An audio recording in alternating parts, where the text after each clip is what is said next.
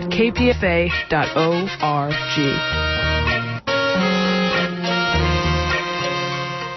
And you are listening to 94.1 KPFA and 89.3 KPFB in Berkeley, 88.1 KFCF in Fresno, 97.5 K248BR in Santa Cruz, and online at kpfa.org. The time is 3 p.m. Stay tuned next for Cover to Cover with Jennifer Stone. Happy ending, nice and tidy. It's a rule I learned in school. Get your money every Friday. Happy endings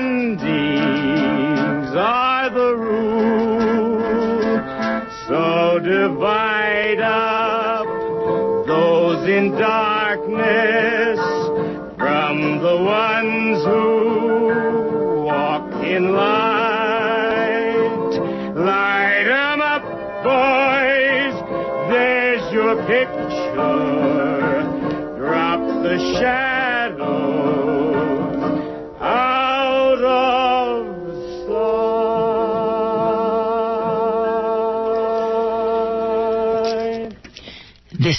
Jennifer Stone with Stone's Throw. Today is December the 27th, 2016.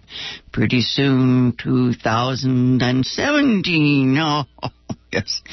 When, when will you stop tormenting me with your time?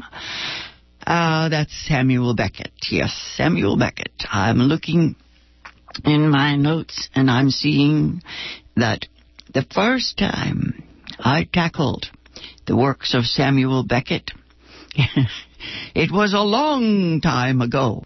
Let's see, back in the 80s. Yes, back in the 80s. Uh, I think today that I will just read you some of my favorite Beckett. I, I think that the time between Christmas and New Year's is a time, you know, for summing up, for reckoning.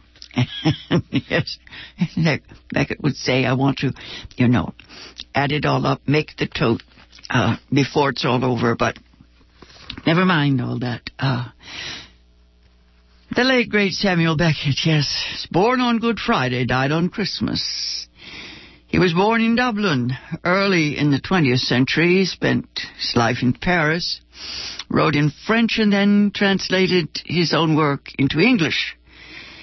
His play Waiting for Godot brought him international fame. In an age when more and more writers are willing to write just what the world or society uh, wants to read, Beckett stands very much alone in the desert of revolt. Uh, pretty revolting. With each phrase, he gnaws once more on the existential bone. He's the final Irishman. Beckett wrote, An Irishman's brain is only his imagination. Words to live by, yes. Anyway, uh, there was a television production many years ago done by Jack McGowan. That's M C G O W A N. It's a character actor you would recognize if you saw him on screen. Uh, he did a collage of Beckett's works, and I liked the the pieces that he put together. Uh, they seem to complement each other, but you know, mostly they're just Beckett ease. It's an internal monologue, yes. It's about the tenderness of memory and the searing, searing thoughts, the grim walk through space and time, leading, of course, to death and the soul's cease. He writes, We have time to grow old. The air is full of our cries, but habit is a great deadener. At me, too. Someone is looking. of me too, someone is saying, he is sleeping. He knows nothing. Let him sleep on. Many years ago, Eric Bauersfeld uh, suggested that uh, I read, uh, oh, maybe Happy Days, one of the few plays that Beckett wrote for a woman, and I said, well, why not the others? And he said, oh, that's a, a man suffering in a man's world. I said, Eric, it's about death. He just kept on looking at me. I guess it's perhaps it's true. Women uh, don't worry about death or don't know about death. Who knows? Uh, Samuel Beckett was a existential magician, an Irish nihilist. I came across a long review in the New York Review of Books. Let's see, it's about a $50 collection of Beckett's letters, and I'm I'm arguing with myself about whether or not I should buy it. Uh, it's the the reviewer points out that it doesn't have too much detail. Uh, we know that the big stuff. Well, Samuel Beckett uh, worked with the French resistance during World War II. He doesn't mention that in his letters.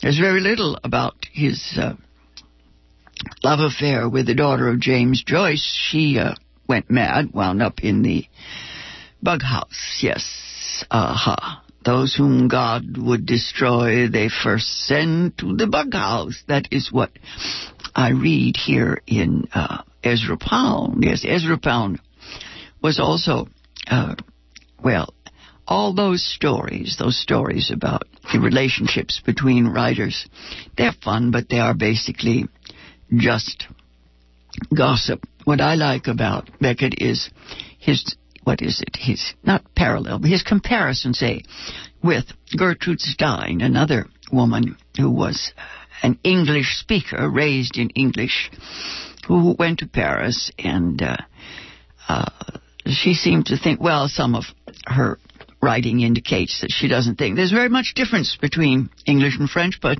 I, I, I just think that Paris has a special, a special soil, and when English speakers go there, something in their uh, unconscious, conscious changes. Uh, Paris puts his hand on the heart of uh, the English words there. Uh, yes, right. Put the hand on the heart.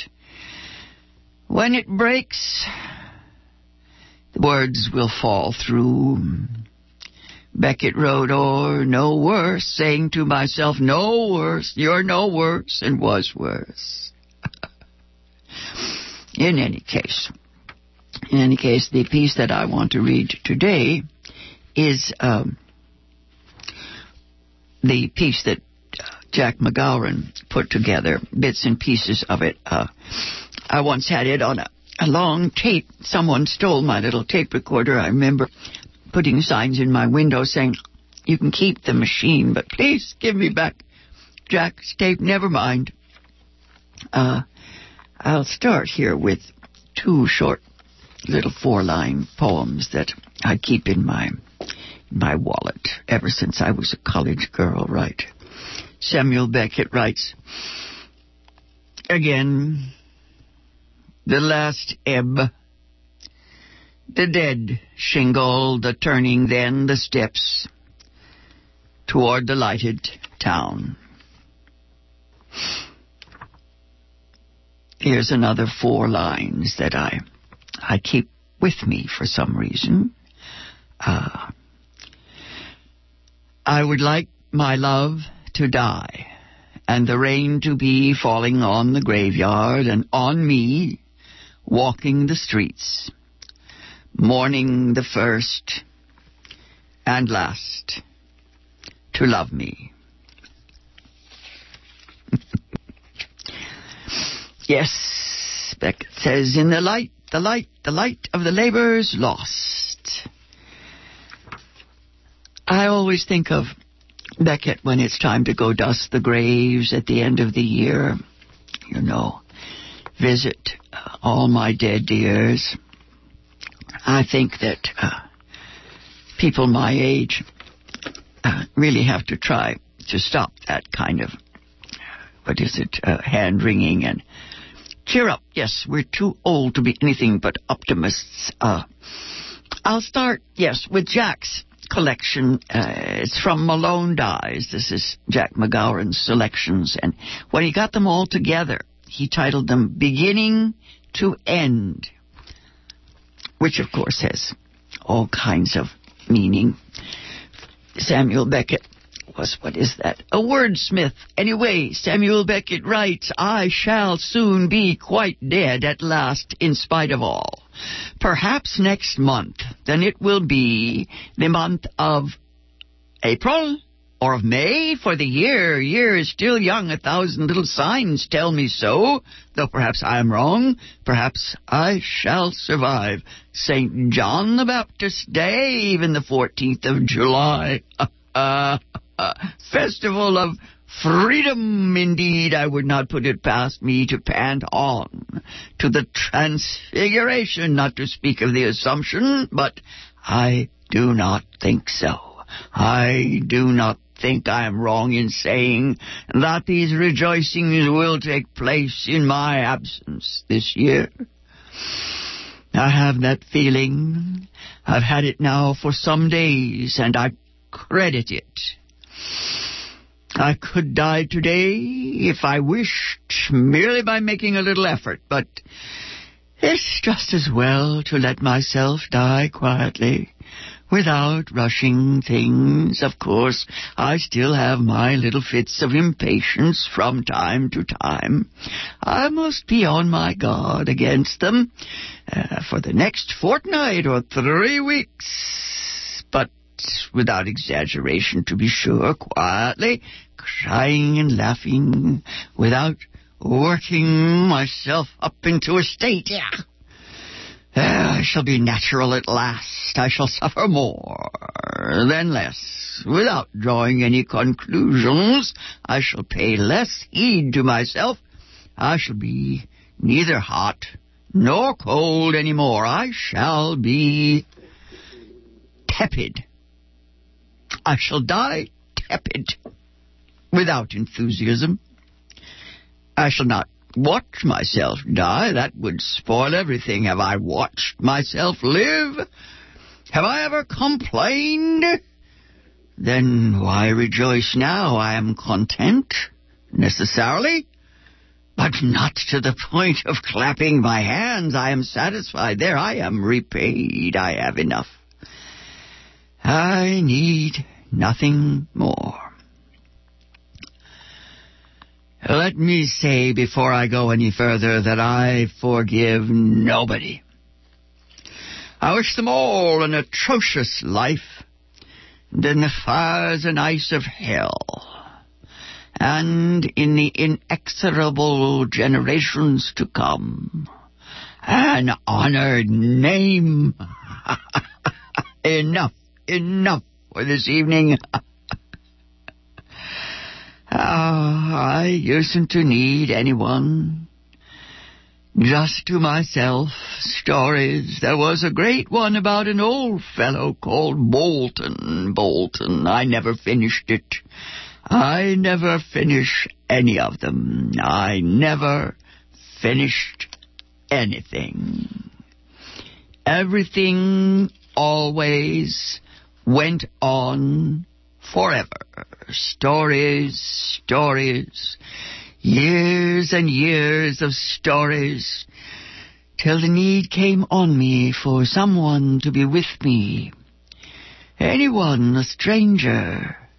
Years of that, and then now for someone who knew me in the old days, a stranger to be with me. Imagine he hears me, what I am now. Father, Father, Oh, Father, you wouldn't know me now. You'd be sorry you ever had me. I bet you were that already, a washout. That's the last I heard from you, a washout. You coming for a dip? No, no. Come on, come on. No, no, glare. Stomp to door. Turn, glare. A washout. That's all you are, a washout. Again. Again. Slam life shut like that. Washout. Wish to Christ she had. My mother never refused to see me. That is, she never refused to receive me, for it was many a long day since she'd seen anything at all. I shall try and speak calmly. We were so old, she and I. She had had me so young that we were like a couple of old cronies, sexless, unrelated, with the same memories, the same rancors, the same expectations. She never called me son. Fortunately, I couldn't have borne it. But Dan? I don't know why. My name is not Dan. Dan was my father's name, perhaps. Perhaps she took me for my father. I took her for my mother, and she took me for my father. Dan, do you remember the day I saved the swallow? Dan, do you remember the day you buried the ring? I remembered, I remembered, I mean. I knew more or less what she was talking about, and if I wasn't always involved personally in the scene she evoked, it was just as if I had. I called her Meg. Well, I had to call her something. I called her Meg. Because for me, without my knowing why, the letter G abolished the syllable ma, and, as it were, spat on it, better than any other letter could have done. At the same time, I acknowledged a deep and doubtless unacknowledged need. the need to have a ma that is a mother, and to proclaim it audibly, for before you say Mag, Mag, you say Ma, inevitably, and Da, in my part of the world, means father. Ah, ah what the hell? Besides, for me, the question did not arise at the period I am worming into now.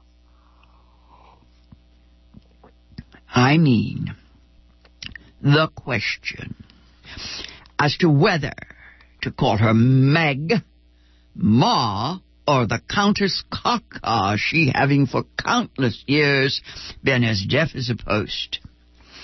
Oh, she knew it was me by my smell. her shrunken hairy old face lit up. She was happy to smell me. She jabbered away with her rattling dentures.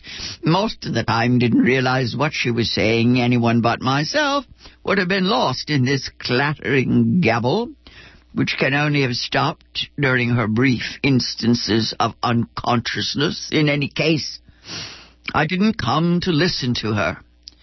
I got into communication with her by knocking on her skull. One knock meant yes, two no, three I don't know, four money. Five, goodbye. I was hard put to ram this code into her ruined and frantic understanding, but I did it in the end. that she should confuse. Yes, no, I don't know, and goodbye. Well, that was all the same to me. I confused them myself, but that she should associate the four knocks with anything but money was something to be avoided at all costs. During the period of training, therefore, at the same time as I administered the four knocks on the skull, I stuck a banknote under her nose or in her mouth. Ah, in the innocence of my heart, for she seemed to have lost, if not absolutely all notion of mensuration, at least the faculty of counting beyond two It was too far for her, yes. The ultimate, yes, the ultimate. The distance was too great.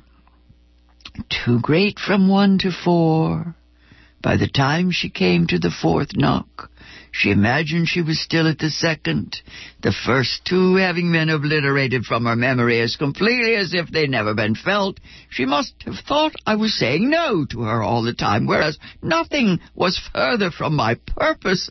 Enlightened then by these considerations, I looked for and finally found a more effective way of putting the idea of money into her head. This consisted in replacing the four knocks of the index knuckle by one or more according to my needs, thumps of the fist on her skull. That she understood in any case. I didn't come for the money. I took her money. But I didn't come for that. My mother. Ah, I don't think too harshly of her.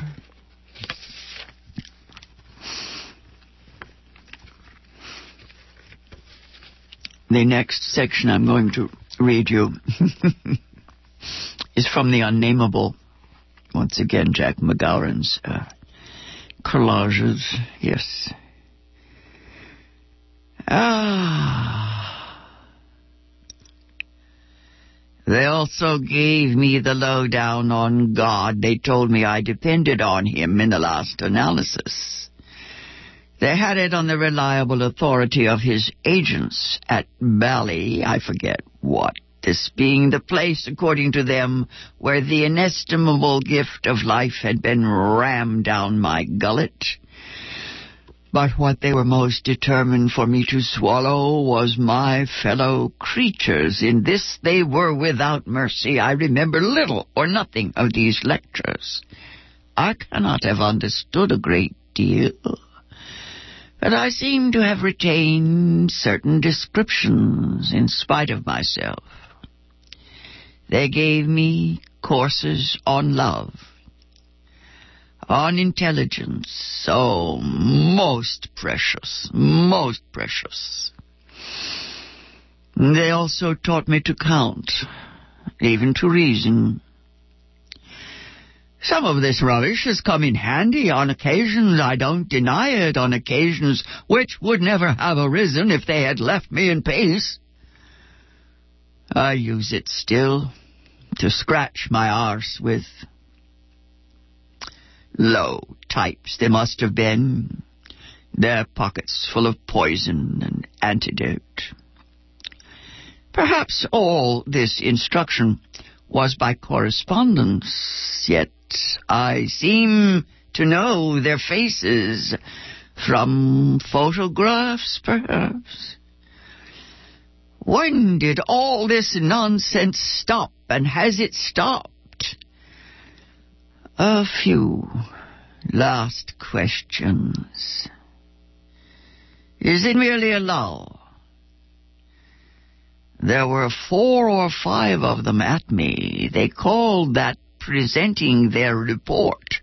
One in particular, Basil, I think he was called, filled me with hatred. Without opening his mouth, fastening on me his eyes like cinders with all their seeing, he changed me a little more each time into what he wanted me to be. Is he still glaring at me from the shadows?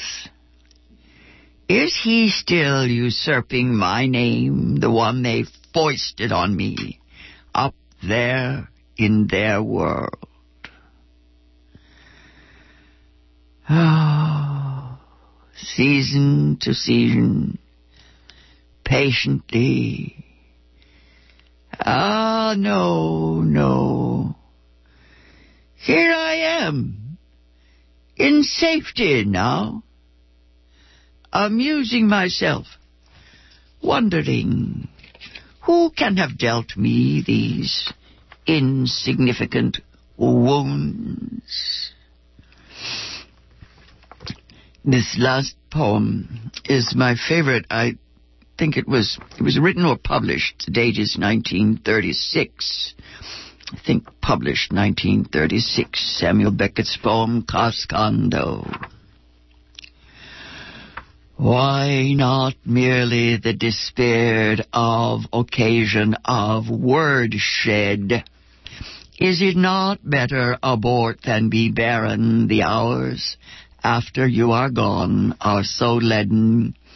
They will always start dragging too soon, the grapples clawing blindly the bed of want, bringing up the bones, the old loves, sockets filled once with eyes like yours. Oh, always is it better too soon than never, the black wants splashing their faces, saying again, nine days never floated the loved, nor nine months, nor nine lives saying again, If you do not teach me, I shall not learn. Saying again, there is a last, even of last times, last times of begging, last times of loving, of knowing, not knowing, pretending. A last, even of last times of saying, if you do not love me, I shall not be loved. If I do not love you, I shall not love. The churn of stale words in the heart again, love, love, love, thud of the old plunger, pestling the unalterable way of words. Terrified again of not loving, of loving and not you, of being loved and not by you, of knowing, not knowing, pretending, pretending. I and all the others that will love you, if they love you, unless they love you. That is a poem from 1936, written by Samuel Beckett. Let's see, I would have been three years old. yes. Ah, dear me. Uh, this week, yes, this week we have Shakespeare on TV again. Tomorrow night, Wednesday night, uh, The Hollow Crown. I like the first, the first part of that, the part with Richard II, but uh, it's continuing on PBS, The Hollow Crown. It's four of Shakespeare's plays. They're uh, wrapped up in three. I don't know. The cuts are interesting, but anyway, we've got Judi Dench, Jeremy Irons, um, even uh, Patrick Stewart, of all things, uh, Duke of Gloucester. The list is so long here. Anyway, The Hollow Crown on PBS. That's what I want to do until New Year's. This has been Jennifer Stone reading at Samuel Beckett. Till next week at the same time, go easy. And if you can't go easy, go as easy as you can.